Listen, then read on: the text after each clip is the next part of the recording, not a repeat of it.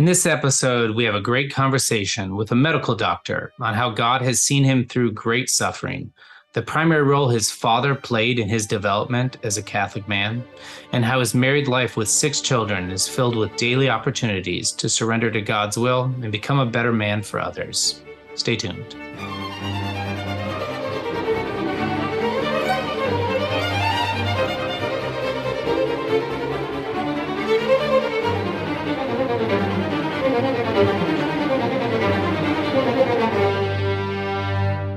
Hey, everyone. Thank you for joining us to another episode of The Catholic Gentleman. I am John Heinen, the host for today. If you haven't seen or listened to The Catholic Gentleman before, please click those subscribe buttons on Apple or on YouTube. If you've seen us and listened to us many times, if you like the memes and the blogs that we do, please consider donating. I want to thank all of our donors right now that make this exact podcast possible. So thank you so very much for making this possible. If you are not donating, and I know we're going through recession, so I'm not talking about, $25, $50 a month, but if you've got $5 a month that you want to give to The Catholic Gentleman, please head over to patreon.com/Catholic Gentleman and discern there. And if nothing else, please keep us in your prayers. So today I'm very blessed to be joined by, a friend and an acquaintance over the last 6-7 months of my life, Dr. Jeff LaCour.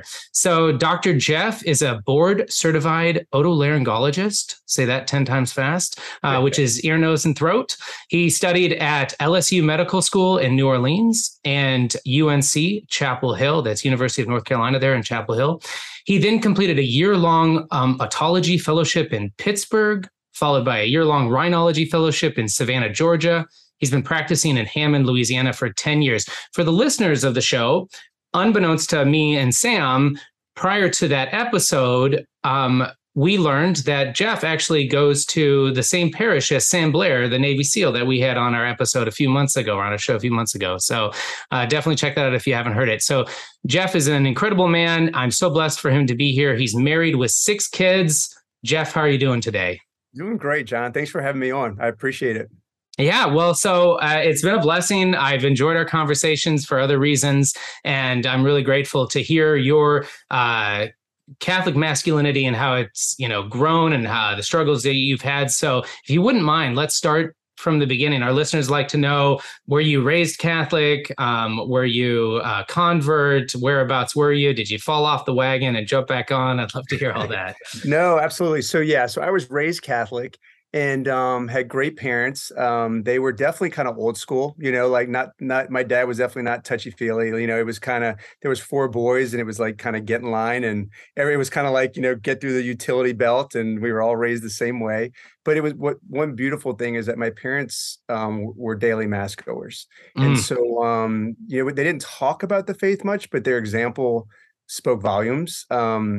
I would see my dad kneeling by his bedside every night, and literally every day he worked in downtown New Orleans. Every day he was at mass. My mom, the same thing.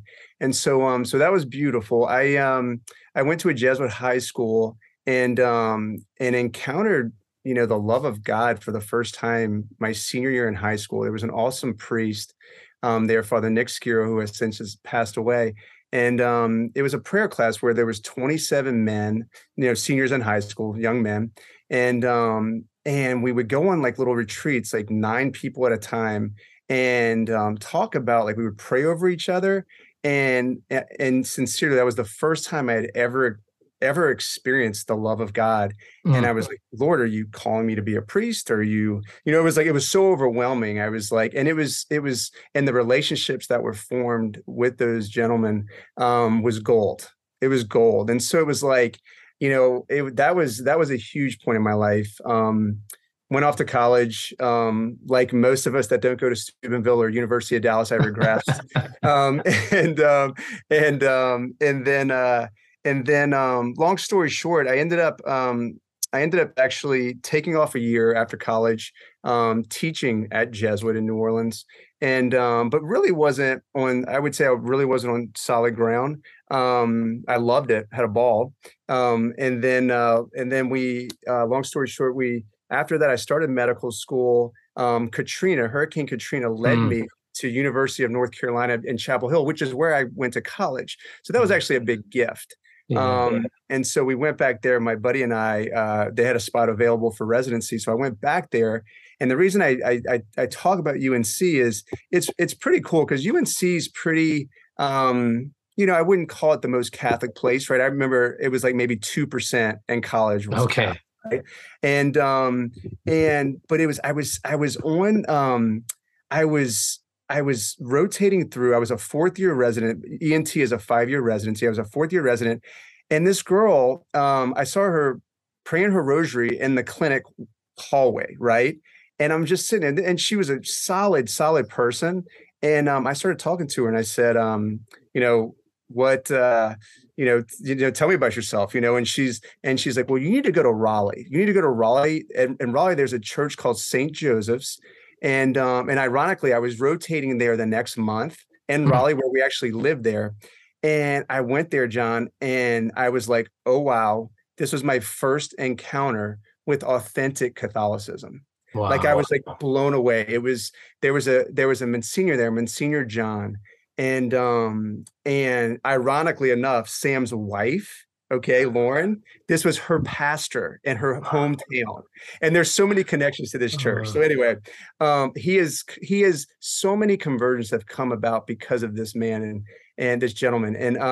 And so I started going there, and I would go to confession there, and you would be in the confessional, and he'd be like, now, when you get out of here, let the shame go. I want you to kneel up straight. Remember, you are a warrior for God. And I was like, whoa, like this is incredible. The kids would run through. It was like an old assembly hall. It wasn't a fancy church at all. The kids would run through. And when they would pass in front of the Blessed Sacrament, they would get on their knees and then keep running.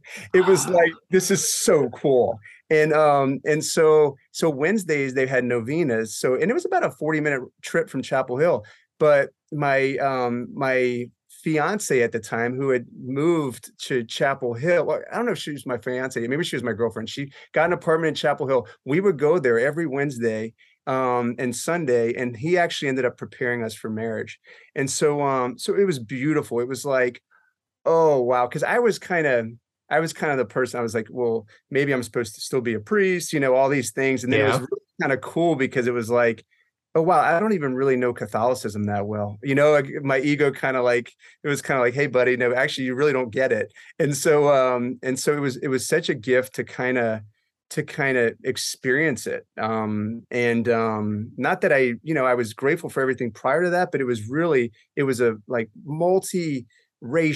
It was like the African women wore their African garb. It was just lots of people from Duke Divinity came there and became Catholic. It was beautiful. So that's kind of my brief Catholicism story. And then fast forward, in proposing to my wife and getting married, then learning the TOB, the Theology of the Body, and through several fellowships, several medical fellowships, and just kind of searching out adoration as well. That became very important to me. And it's, I would just say my faith is, but it continues to be a gift. Like, wow. I mean, like, seriously, like, I feel like I'm still a neophyte. I'm almost 46 and I feel like I'm still a neophyte. Like the Eucharist is becoming more and more precious to me. I'm realizing how much I don't know and how ridiculous I can be. You know what I'm saying? So but I would say it's just been such a gift. I've been able to surround myself with incredible friends that in the Covington area, Sam being one of them. I'm just kind of blown away by it. Now we're just trying to convey that to our kids, the oldest of which is 13, who doesn't quite get it.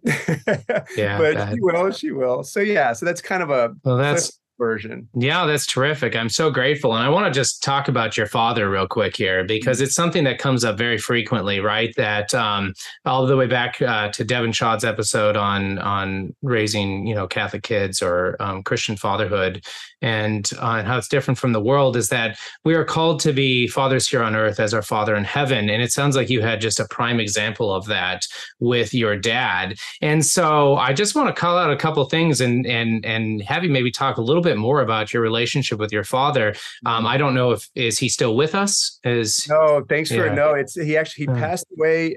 He passed away this past April. His last year was beautiful. Like he was diagnosed with pancreatic cancer, and my family tends to handle adversity with humor. I've got three older brothers. Okay. And so literally I go home to take him for his biopsy, and I see like little Post-it notes around the house with like Jeff's, my name on things. And I'm like, Mom, what is this all about? They're like, oh, your brothers thought it would be funny to like start divvying up Dad's stuff. I'm like, you guys are like very dark humor, right? And so I'll share this with you. It was beautiful. Like my dad was never one to really he wasn't a touchy-feely guy, but he was always my first go-to when I had good news or bad news, always my first go-to. My wife, after I got married, for sure, but my dad was always that phone call, and that's what I missed the most. So he was diagnosed with pancreatic cancer, and the last year we would we were together as a family almost every week. It was beautiful. And I'll share this.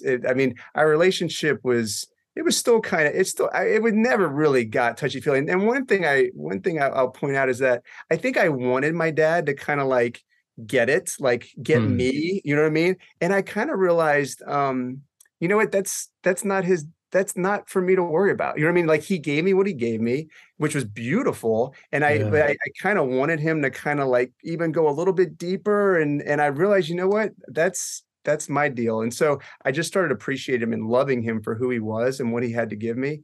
And in the last year, John, it was incredible. Like we got to things we would have never done. Like he had radiation in St. Louis. So I got to go out there with him and have like a 3-hour meal, share a bottle of wine, and I would see his soft side coming out. Like he would, start tearing up and just sharing like how much he's grateful for all of us. And he's like, your family, all this stuff. He was just, his softness came out towards the end of his life. And so, and then I have to share this though. Please. He was a very rigid, he was a working out guy. He was like 6 days a week. He was in better shape than I'll ever be in my whole life. And that was his thing. And he always ate right and all this stuff. And one of his things was he did not want anyone to come to the house. He didn't want to. I think there was just pride there. He didn't want to be dependent on anyone. Well, the last 2.5 to 3 months of his life, hospice came in, and this lady, Miss Shawanda, was this like angel, right? Miss Shawanda was an African-American lady who drove like at least 45, 50 minutes to get to our house every morning. Mm-hmm. And it was so neat because like she would like massage him, she would clean him, she would bathe him. And it was just so neat.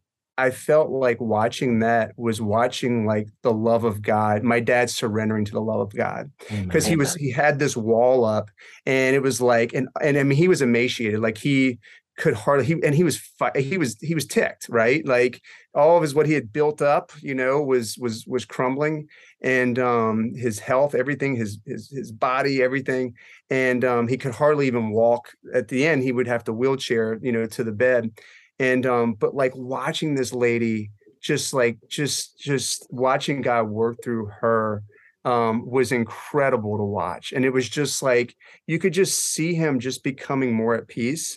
So that was a gift. That was a huge gift. Just watching that. So I would say, awesome, man, if I can give to my children what he gave to me with that example, That would be gold. And I hope to be, you know, I'm a little bit more sensitive, right? I'm a little bit more touchy-feely. So I'm trying to give that to my kids as well. But again, like, you know, trying to give them God's Father, the love of God the Father through us, right? Amen. Well, there's just two things. I mean, that consistency that your father obviously displayed, right? Because for you to see him on his knees in prayer, for you to see him go to Mass every single day, you know, of course, within reason, is such a beautiful testament. And that consistency is something that we all men are called towards, right? For our rule of life. And so I really appreciate you sharing with that. And then I really love the conversation about being able to receive charity, right? Sounds like that's what your father had to work on. And it reminded me of a friend of my wife's who is a paraplegic and in a wheelchair all the time. And he fought against God for many, many, many, many years that he was put into this situation.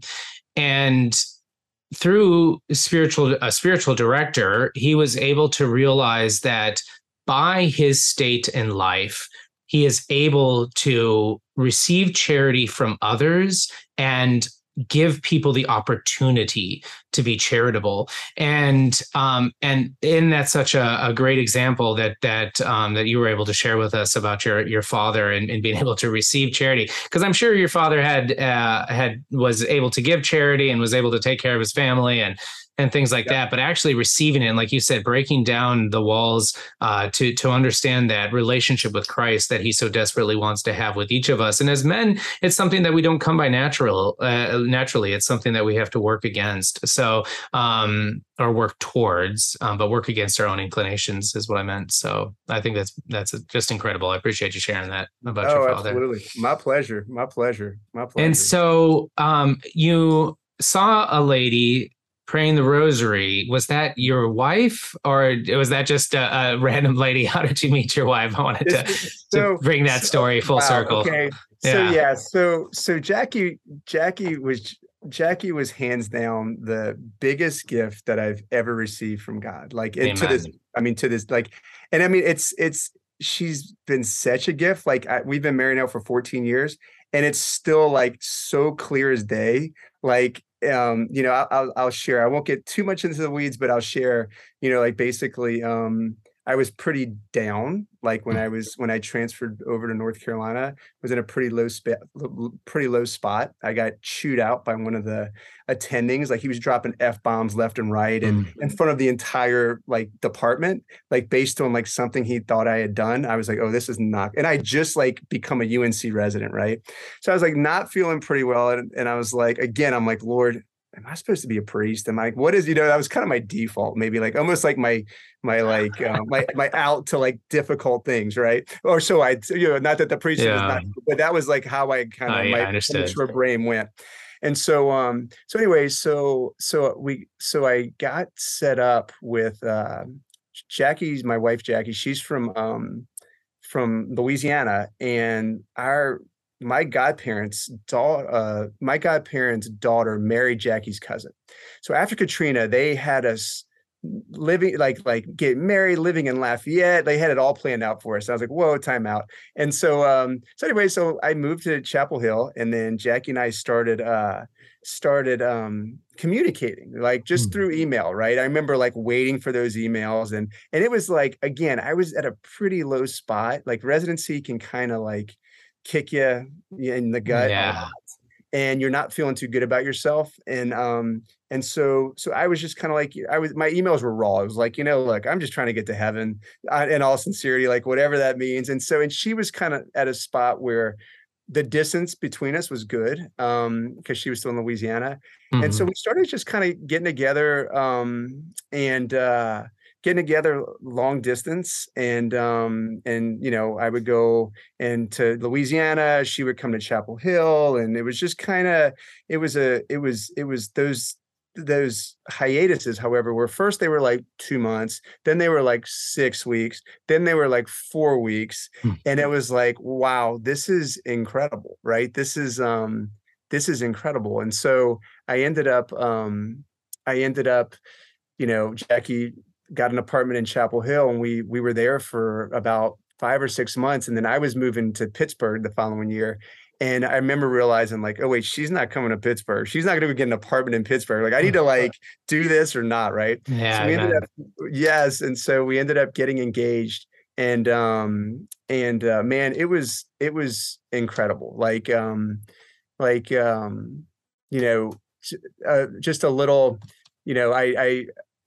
I wasn't getting into the weeds, but it's important to know, like, yeah. I was married prior. Okay. And for about 2.5 years, I say that because none of my kids know this yet. So they just won't be watching this podcast. No, it doesn't. Our 13-year-olds are not our target audience, but it sounds good. Yeah. And so, but it's super important because it's like when it comes full circle. Right. And then, so it was like, so I was going through that, you know, like a 2.5 year thing. It was just an immature, just for both of us. It was just, we didn't know what we were doing. And there was a lot of arrogance at play. Like I was like, I needed to know what I was supposed to be doing and blah, blah, blah, blah, blah. So I made some very poor decisions based on arrogance and what I thought I was supposed to be doing in my 20s or early 20s. Yeah. I was like, when I finished Jesuit high school in New Orleans, I felt like I was just like things were so good and so clear. And then I felt like I had to keep things clear almost to like keep that image of myself going, which was just nonsense, right? That was just complete arrogance and just off the mark for sure. And so I made a decision, you know, and got married. And for both of us, it was just an unhealthy thing, right? Neither one of us were thriving by any means. Neither one of us were completely free. And so lo and behold, went through that and went through an annulment process. My brother, who was super strong with me, he was like, dude, you need to go through the annulment, blah, blah, blah, blah. So I went through that.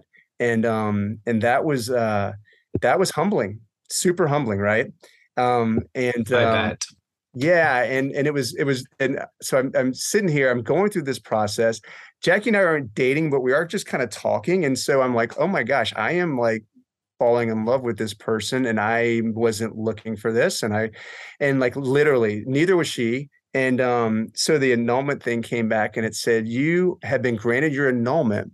However, you're not deemed competent to get married again into the church until deemed competent by a licensed professional. I was like, perfect. All right. I can operate on your brain or close to your brain, but I can't get married again in the church. I was like, it was so good. And it was such a good humble pie. And I love sharing this story. We were at the time I was kind of smoking cigarettes too. I was doing great. Like right? A good ear, nose and throat doctor. Like a good ENT and neck specialist, right? And so it was so funny, John. My grandmother was always loved to like boast about all of her grandkids and stuff. She had 7 kids, so lots of grandkids. And so she's like, you know, we were at her house for Christmas Eve, and my brother's sitting next to me. And she's like, you know, and all of our marriages, everything, she's like, you know, there's been no divorces. And my brother Steve looks at me, he's like, way to go, dude. And then she's like, and then she just, it was like God having fun with me. And she's like, and you know what else? And all of our family members, no one smokes. And she looked, and Steven looks at me, he's like, 2 for 2, buddy. You're rocking it. So lo and behold, I'm talking with Jackie. The annulment goes through. I had to read Familiaris Consortio, which is beautiful. One of St. John Paul II's. I highly recommend it for anyone who's discerning marriage. It's spot on. And so I have to say that part of the story because by the time I am engaged and I had one of my friends who's a Jesuit priest to celebrate the marriage. He didn't know that I had to read Familiaris Consortio. And he didn't know.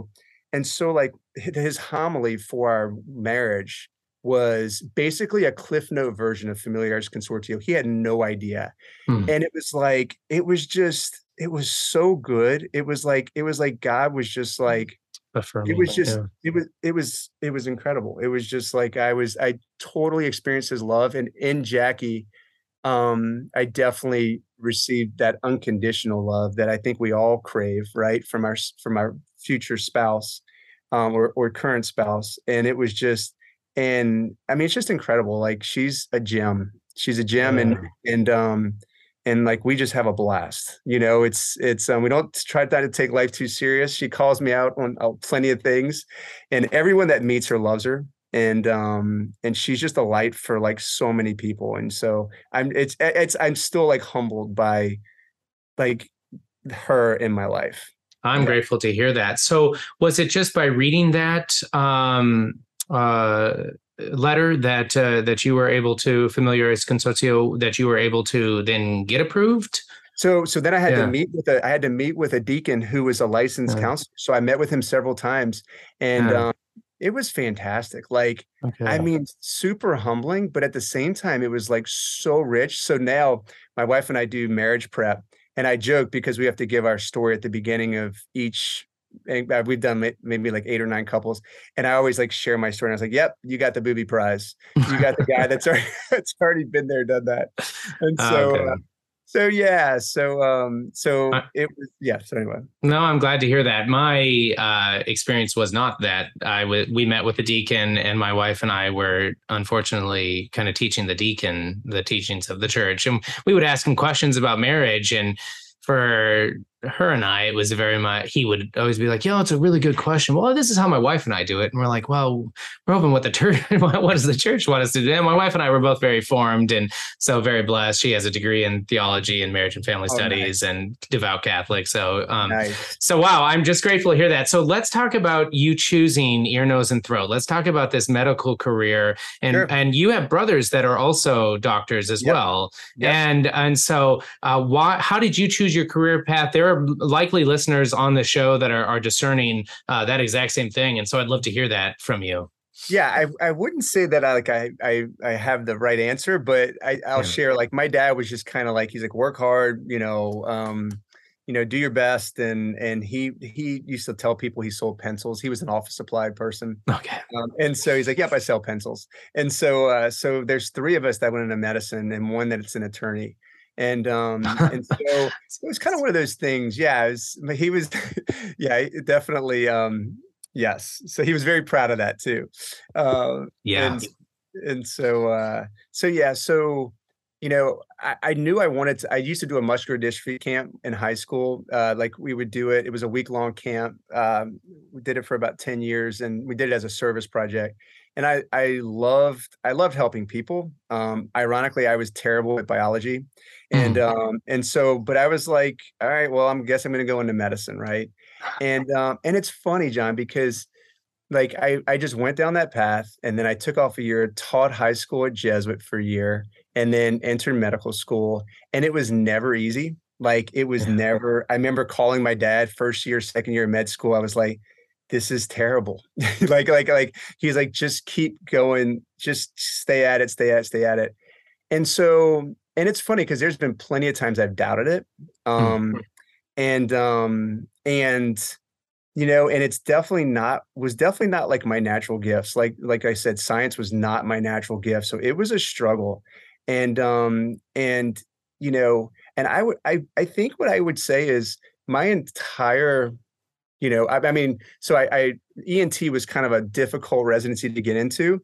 And by no means was I like rocking it in medical school. So I started doing a lot of research, meeting a bunch of people. I started just kind of hustling to get a spot in ENT. And thankfully, I matched with LSU in Louisiana. And what drew me to them was they were just good people. Like they were surgeons. They weren't arrogant. They were down to earth. They seemed to like what they do. And I was drawn to that. They seem to be fairly well-balanced people. And so that was really what drew me to ENT. I don't know if I'm really answering your question about discerning. No, that's good. Yeah. Okay. And so it was like, so I did that and kind of had the imposter syndrome throughout residency because most of these people were like top 10 in their class. I was not like, not. I was not there. Right. And so I kind of struggled with that a little bit. But I had some awesome mentors and, people that were just kind of like, that were kind of like, you're doing great. You're doing, you know what I mean? Just kind of like, cause you don't get a lot of pats on the back in residency. Whenever you make a mistake, it's really highlighted, but when you're doing what you're supposed to be doing and doing well, there's not a lot of accolades or a lot of pats on the back. And so, went through that and then graduated from UNC, and then did a couple fellowships in ear surgery and sinus surgery. I did have some awesome mentors along the way that, like, one in particular, my sinus fellowship doc would pray with his patients before every surgery. He would offer it. And that was beautiful. My sinus surgeon at UNC was a holy Christian man. And it was just kind of one of those things where it's like you would start getting little bits of consolation, not so much from your colleagues, but from your patients. And it was just kind of like, it was kind of like I'd have this conversation with a patient during residency or fellowship. And I was like, got it. Okay. And honestly, that's translated through my career. Like, I can't say that, like, I'm not one of these persons that was like, yeah, I knew I wanted to be a doctor from the day I woke up, the day I was born, and I just went right after, and it's been wonderful and I love it. There are times I can't stand it. Yeah. Right? And it's been a struggle, and we take call every fourth week, and there's times when it's like, you're getting called at 3:00 in the morning and you're like, is there someone that needs me to trachea right now? They put a tracheostomy tube, in their neck right now.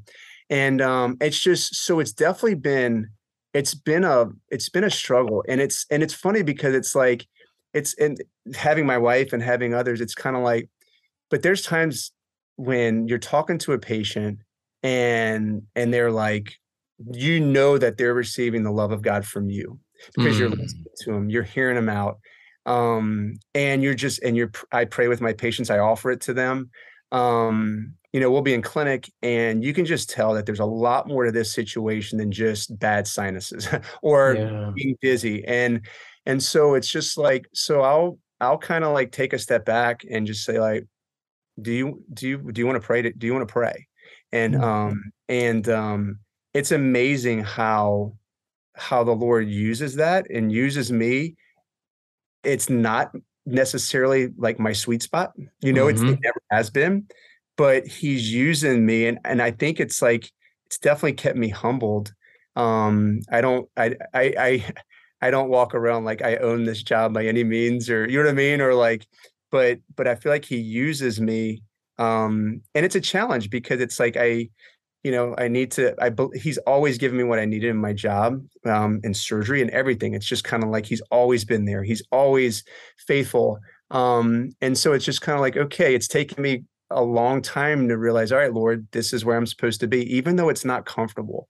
And I think that's been the biggest thing I can share is that, God's will doesn't necessarily mean you're going to be comfortable, And I think that as I'm embarking on a separate business thing, but I don't want to not do what I'm doing. It's like I'm grateful for my patients, grateful for my coworkers, and so I hope that it does. Yeah. So before we jump on to faith and that interplay on a deeper level, what's one of the craziest things that you've had to remove from someone's ear?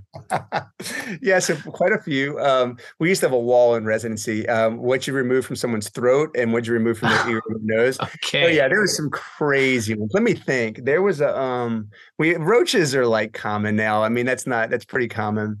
Common for you, but not for us commoners who are out here. So what we're hearing is that it's not uncommon for a roach to get stuck in someone's ear. 100%. We just lost half of our listeners. They're no longer listening.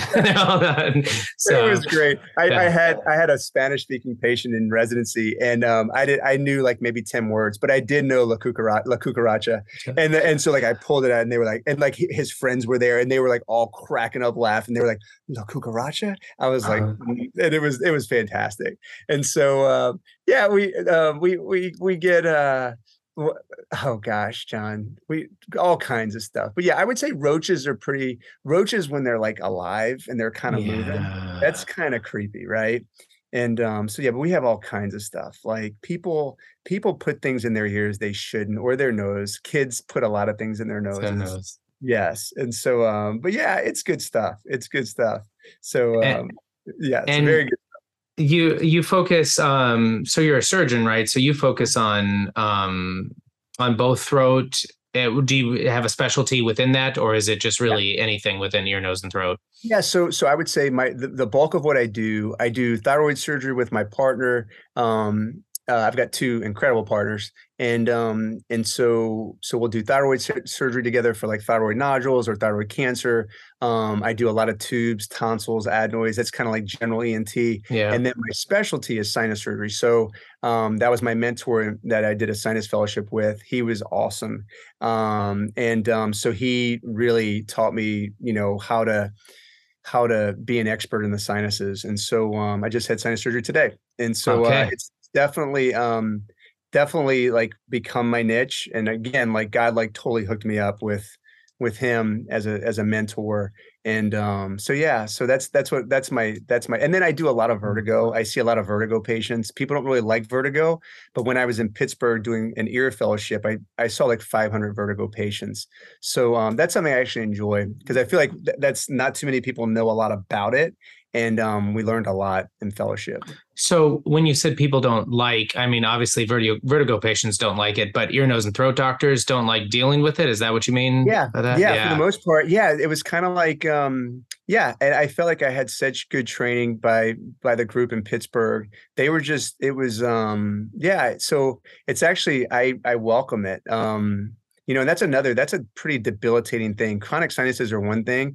You're feeling off all the time and feeling like, you know, that's a life-changing thing. And so debilitating. 100%. And so just kind of walking with people, we have two balance therapists where I work that are phenomenal. And so, so it's really good. Like, it's kind of like the first thing I tell the people, I was like, first of all, don't lose your hope.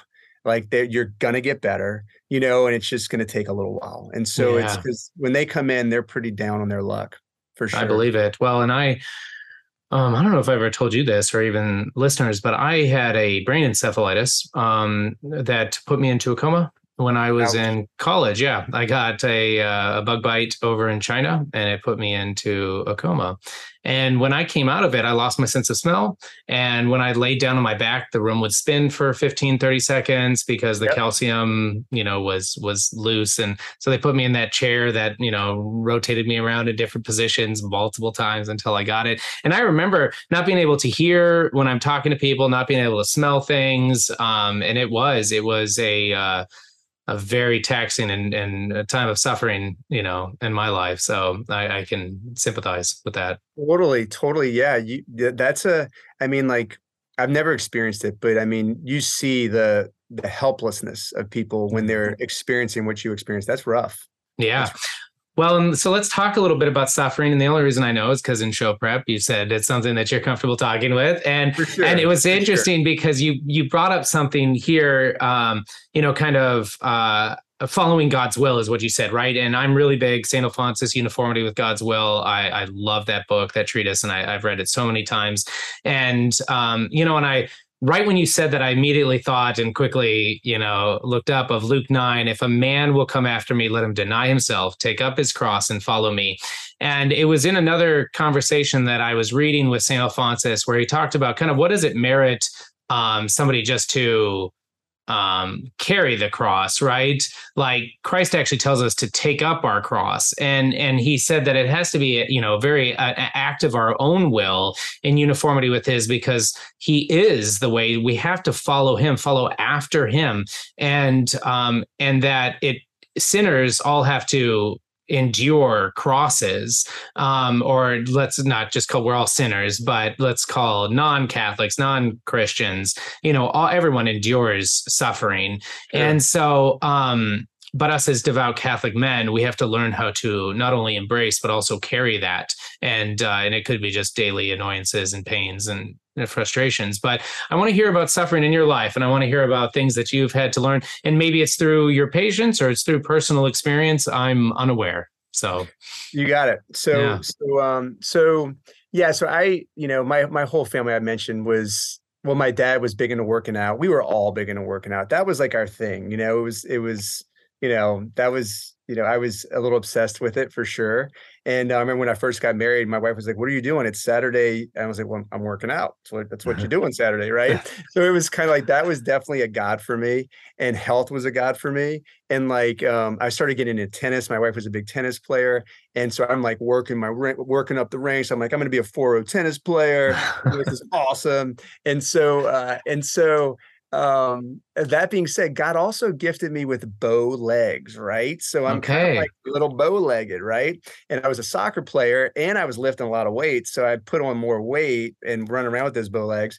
And so the insides of my knees, right? I tore meniscus when I was like 30, playing tennis, and then I had surgery on it. And literally, maybe when I was like 33, 34, had surgery on it.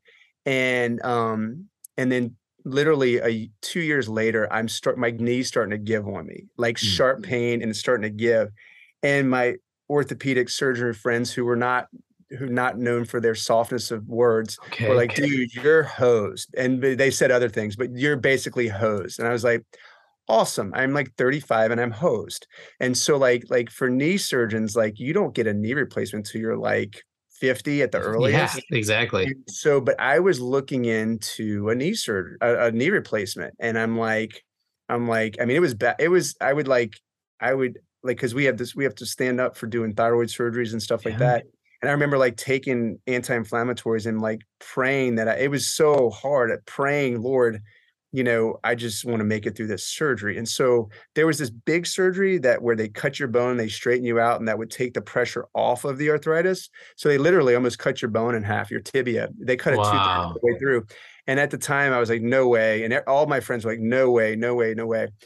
And so, but I was, fast forward, I'm 37, 38 at the time. And I'm like, I've got to do something. I couldn't stand up for more than like 30, 45 minutes at a, you know, I was at my kids' fair and I had to go home, and it was just, it was low. And, was it one knee or both knees? It was one knee at the time. Yeah. Okay. So, but I remember like, it's like some of the rubber really met the road. I remember like, "In all things, give thanks, because that's God's will for you." Amen. He sharpens those that he loves, or he parents those that he loves. I forget. I'm butchering it, but it was like these Bible verses. It was like the rubber was really meeting the road for the first time, and I'm like, I'm supposed to have joy through this. Wow. Mm-hmm. And so anyway, like I went all over. Like I went to Chicago for an opinion, and long story short, I ended up. We were on our knees, my whole family in church, and I had been back and forth with this surgeon out of Duke University. And she basically texted me, "I'm happy to help you, blah, blah, blah, blah." So I ended up having that surgery to cut my leg and lift me up. Okay. I had to be out of work for 6 weeks. Had to be, you know, and it was such a gift. It was such a gift. And could you see it as a gift at the time, or is this now in hindsight? In hindsight, but by the time I had discerned to get it done, I was like, "Lord, I am in your hands." Like I was like, he made it so clear that this is where I needed to be going and doing. And it was, and I had had some affirmation from another surgeon in Chicago, and that I mentioned. And so anyway, it was like, okay, so that 6 weeks off was like a huge gift, you know, like, I mean, wow, when else, you know, I was thinking at the time, when else am I going to have 6 weeks off? We had four kids at the time. My wife joked that she would have like me and the wheelchair and our baby and the stroller, you know, like a double stroller for me and he, so that was, and then fast forward, I was doing so well 2 years later, John, that I'm playing soccer with my little girl, and I tore my other one, right? Cool. And yep. And so had three surgeries on that one. And had three surgeries on that one. So the first one I had a surgery, then the big one. Then fast forward 2 years later, I tore my other one, and I've had three surgeries on my other one. So now, and it doesn't stop there. So now so that was tough. So I'm currently in the process of discerning what to do about this one. Do I do this again? Thankfully, I've got this great surgeon at Duke that I trust. And then, so get this. So I'm 2 weeks ago, I'm talking to her like a Zoom video like this and Zoom appointment. And I'm like, okay, I think maybe not now, but eventually I'll do this. And I just kind of like, dying to so many of the things that like I loved and like, anyway, we'll get into that later. But so I'm sitting there and my back freezes up sometimes. And then anyway, long story short, I wake up the other day and I've got right lower back pain shooting down my leg. And my buddy's like, yep, you've got disc issues. And my buddy's like, yeah, he did an x-ray. And he's like, yeah, you've got like moderate to severe, arthritis in L5S1. And I was like, okay. I'm like, and it's kind of one of those things. It's like, wow. And I will say this, like the Lord's definitely, I mean, it's hard, but it literally is, it's becoming clearer to me. Doesn't make it easy, but it's like, I know how good God is. I know his mercy and his love will trump anything I could ever give to myself or anything even imaginable. Right. So like, that's my foundation. And so it's like, okay, Lord, like, he's definitely helped me. It's helping me die to some of these things that I really thought I needed to be happy, things I really thought, that were super important to have even joy. Even like doing some examples. Yeah. Okay. Yeah. Even doing there's no tennis, right? There's going to the mountains with my kids. Probably not. Nice, not that we're big Disney fans, but like that's wouldn't even be an option with dad. Right. And so like, because of all the walking and stuff. And so, and even like working out, like I truly love it. It brings me joy. And I'm like, I was doing this. I like tweaked my back, like doing like old man swimming. I was like, and I'm like, I can't even do that, Lord. What's going on? And so like, I'm literally like, the theme that keeps coming up is surrender. Yeah. Right. And the daily lifting up of the cross, because so often it's like, okay, Lord, you'll take care of this. You'll take care of this. And then like, I'll do what I want to do. Right. Yeah. And who knows what he's got in store for me, but it's totally chipping away at some of my preconceived notions. And almost even like, I would even say some of even like, he's parenting me is the best way I can say it. Like he is parenting. He's a good father and it's beautiful because I see how much of a neophyte I am, even with that surrender and like being all in. And like, no, I don't just have my little bubble and like, I take care of all this stuff. And then I do my other stuff and my prayer and everything. It's like, no, like he's like really like helping me to like die to like everything but him. And, so again, for your listeners, I don't pretend this is not easy, right? It's because it's like I went to confession the other day and I was like, yeah, I'm kind of handling my cross as like a child, not in a good way, not childlike, but childish, right? And I'm really struggling with this, right? And like I wake up like it's like, was that a nightmare? No, it's not a nightmare. That's your reality. It's reality. Right? And I'm sure there's people listening like, dude, you're a pansy. I've got way worse than this, and you're whining about this. But it is what it is. I think he plucks away at those things, and he does. And it's beautiful. I mean, it really is, because like the priest I went to confession to yesterday, he's like, he said, you're solid. Like we've all heard this a million times. We're created to know, love, and serve him. That's if right. We're doing that, we're on solid ground. Mm-hmm. And that's it.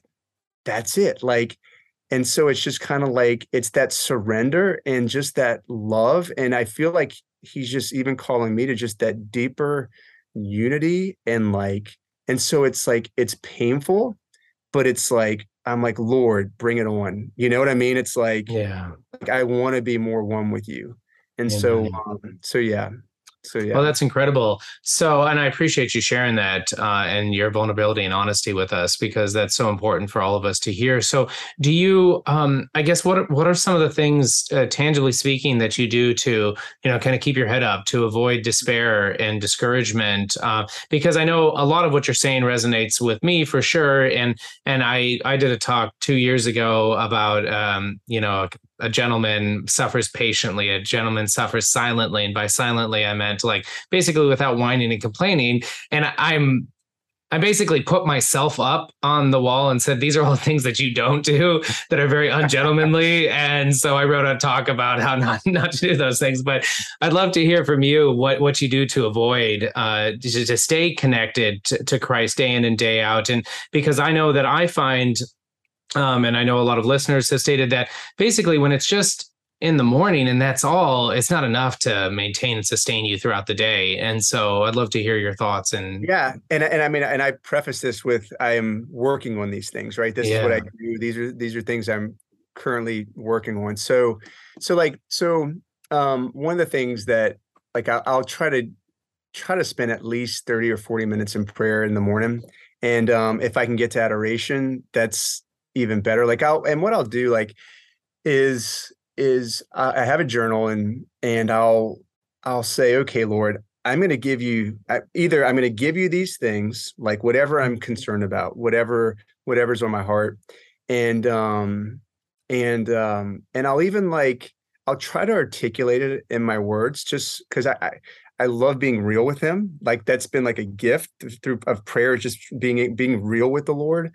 And, so I'll try to do that, and I'll do my readings for the day, and then I'll journal or whatever, and then I'm like, okay, I've gotten everything off.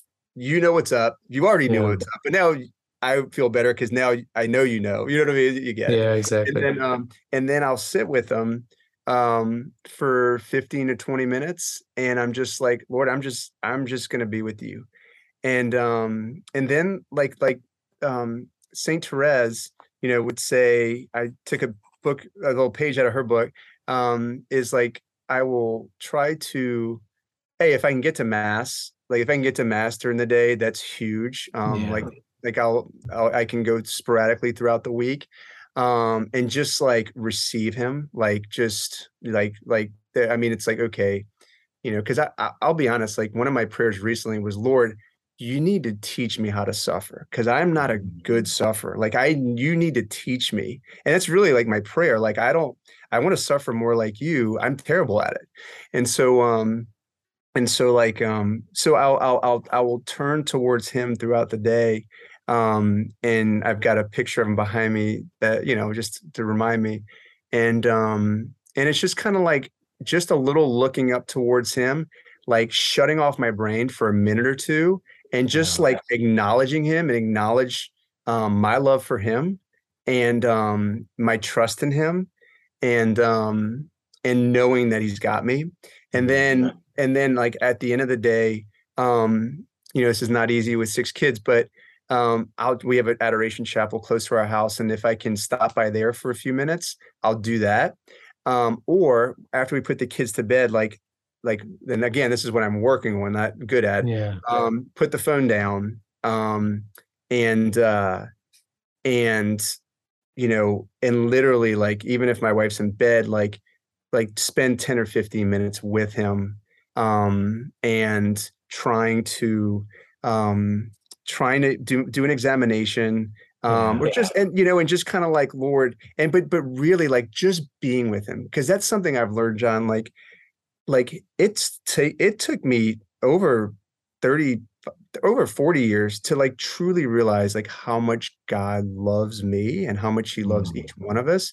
And so like that was a result of spending 2 segments of time with him, in adoration, morning and afternoon, just being with him. And it was like, and I would tell people like, yeah, even if you were schmuck the night before, even if you were like cursing or like you belittled your kids and you were a complete jerk, God still wants you to be with him in adoration or in prayer. Like, it's like, don't hide from him. Like he wants you there, give that to him, own it, get to confession, but don't, we're going to fall. Right.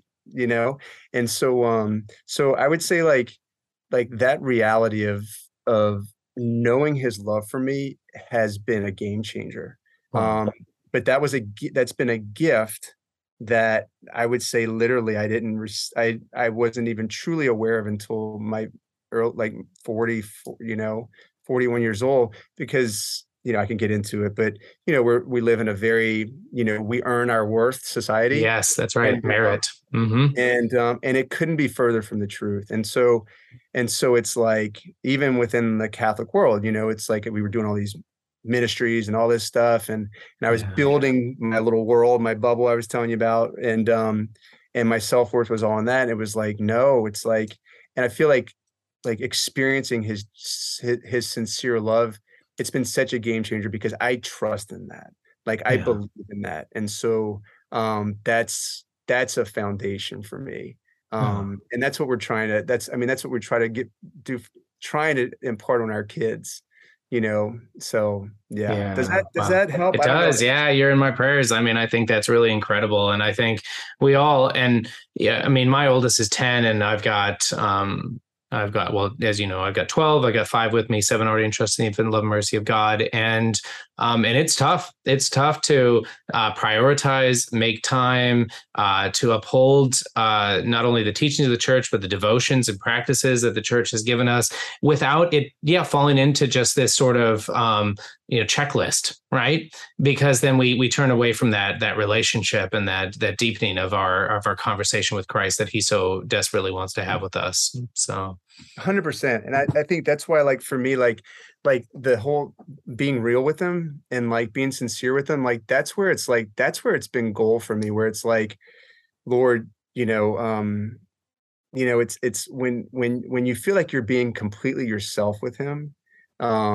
that's where it's that to me is such a gift, but it takes me to kind of coming down from wherever I'm doing this. But then I feel even if things are bad and I'm suffering in whatever way, being able to connect with him gives me that confidence to be you've got me. Sustain me, I have to go back to you numerous times a day because I want to kind of go into my self-pity mode or my, fatalistic mode where you're oh gosh, you're hosed. You're going to, there's nothing worse that people can tell someone that's struggling. Oh, you're so young. It's yeah, no kidding. Thanks. Yeah. I knew that, but it's one of those things where it's like experiencing his tenderness, experiencing his mercy, knowing his love, it's all right. And then again, little gifts, the priest yesterday. Yeah. If you're seeking to know him, love him and serve him, then you're on solid ground. And that's a day-to-day thing. So it's so neat how the more I've suffered, the more crosses that have seemed to come in, the more I feel like I'm being guided on the path I need to be on. And less stuck in my head, less kind of building up my little, the person was it today about loading up your barns with riches, right? Mm-hmm. And less trying to totally take care of myself, my family in this world. Not that that's bad, but you get it. You can be overly seeking security and comfort, and having that stripped, not knowing if you're going to be able to do your job. It's been a gift. Yeah. Yeah.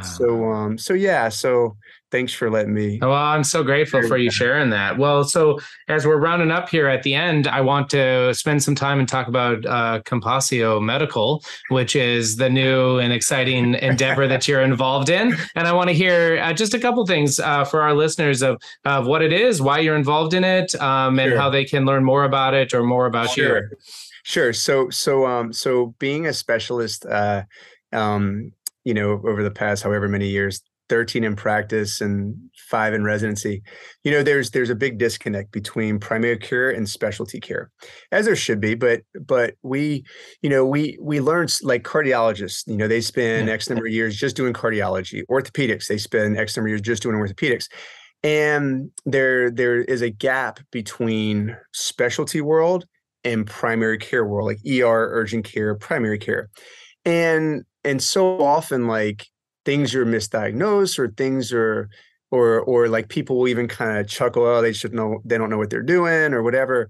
And so, like, the specialist. And so it's kind of like, so like I've had nurse practitioners rotate through with me before, and I love to teach. And so it's kind of like, maybe I can start a company where we bridge that gap between specialist and primary care so that we can, not to make them specialists, but there's pearls that we know that aren't hard to do or aren't hard to pick up. If we just share with them, they will all become better. And then ultimately patients win because they don't have to make a trip to the ENT, or, you know, or they, you know, the patient won't lose their hearing because they learned this quirky little test I taught them. So what we did was we started a company, Compasio Medical Educations, compassion without the N. So it's online, and it's basically specialty courses for MPs and PAs and students as well. So it's basically like me sharing my pearls. We film with 7 other nurse practitioners to make it interactive, to make it fun, to also bridge that gap and bring unity where sometimes unity is needed. And so that they don't feel like they're on an island, like MPs and PAs. Oftentimes they may feel that way. And so we're actually reaching out to them. And so, so the first course is ENT for CMEs. And so it's been a gift, like totally a gift. It's for us, it takes the mundane. It makes it fun. Whenever I ask a specialist, hey, when I tell them the concept, they're like, yes, like absolutely. And again, it's not belittling people. It's just more so like, no. Like, let's we're in this together. Share this wisdom. Yeah. Let's share this wisdom. And I have a lot to learn from them as well. So it's just healthy. It's good. We're doing cardiology next, and we're going to launch a podcast soon to basically have a specialist, MP or PA, and basically I think I'm going to call it the space between. A friend gave me that idea. Okay. But it's fun. Like, I had someone reach out to me as a plastic surgeon in Nebraska that I talked to this weekend. And he's like, I had the same idea. And he's like, you know, I've been teaching PAs, blah, blah, blah, blah, blah. And so he's going to come on and come teach with us. And it's just good. It's just kind of sharing of knowledge, being real, and ultimately the patients win. So it's definitely been a gift. I so far the Lord's blessing it. And I'm realizing starting a business is not easy. And but grateful, like super grateful to your team helping me out and everyone that's been a part of it. Like, it really has been a gift. So, amen. Well, call out to all listeners. Please keep Jeff in your prayers as he goes forth in this endeavor and for its success and its growth. And of course, its uniformity with God's will. So, Jeff, amen. I'm just so grateful for you joining me and spending this hour with me. So thank you so much. Thank you, Jenna. Pleasure to be on. And thanks for having me. So. I appreciate it. So for all of our listeners, remember, be a man, be a saint.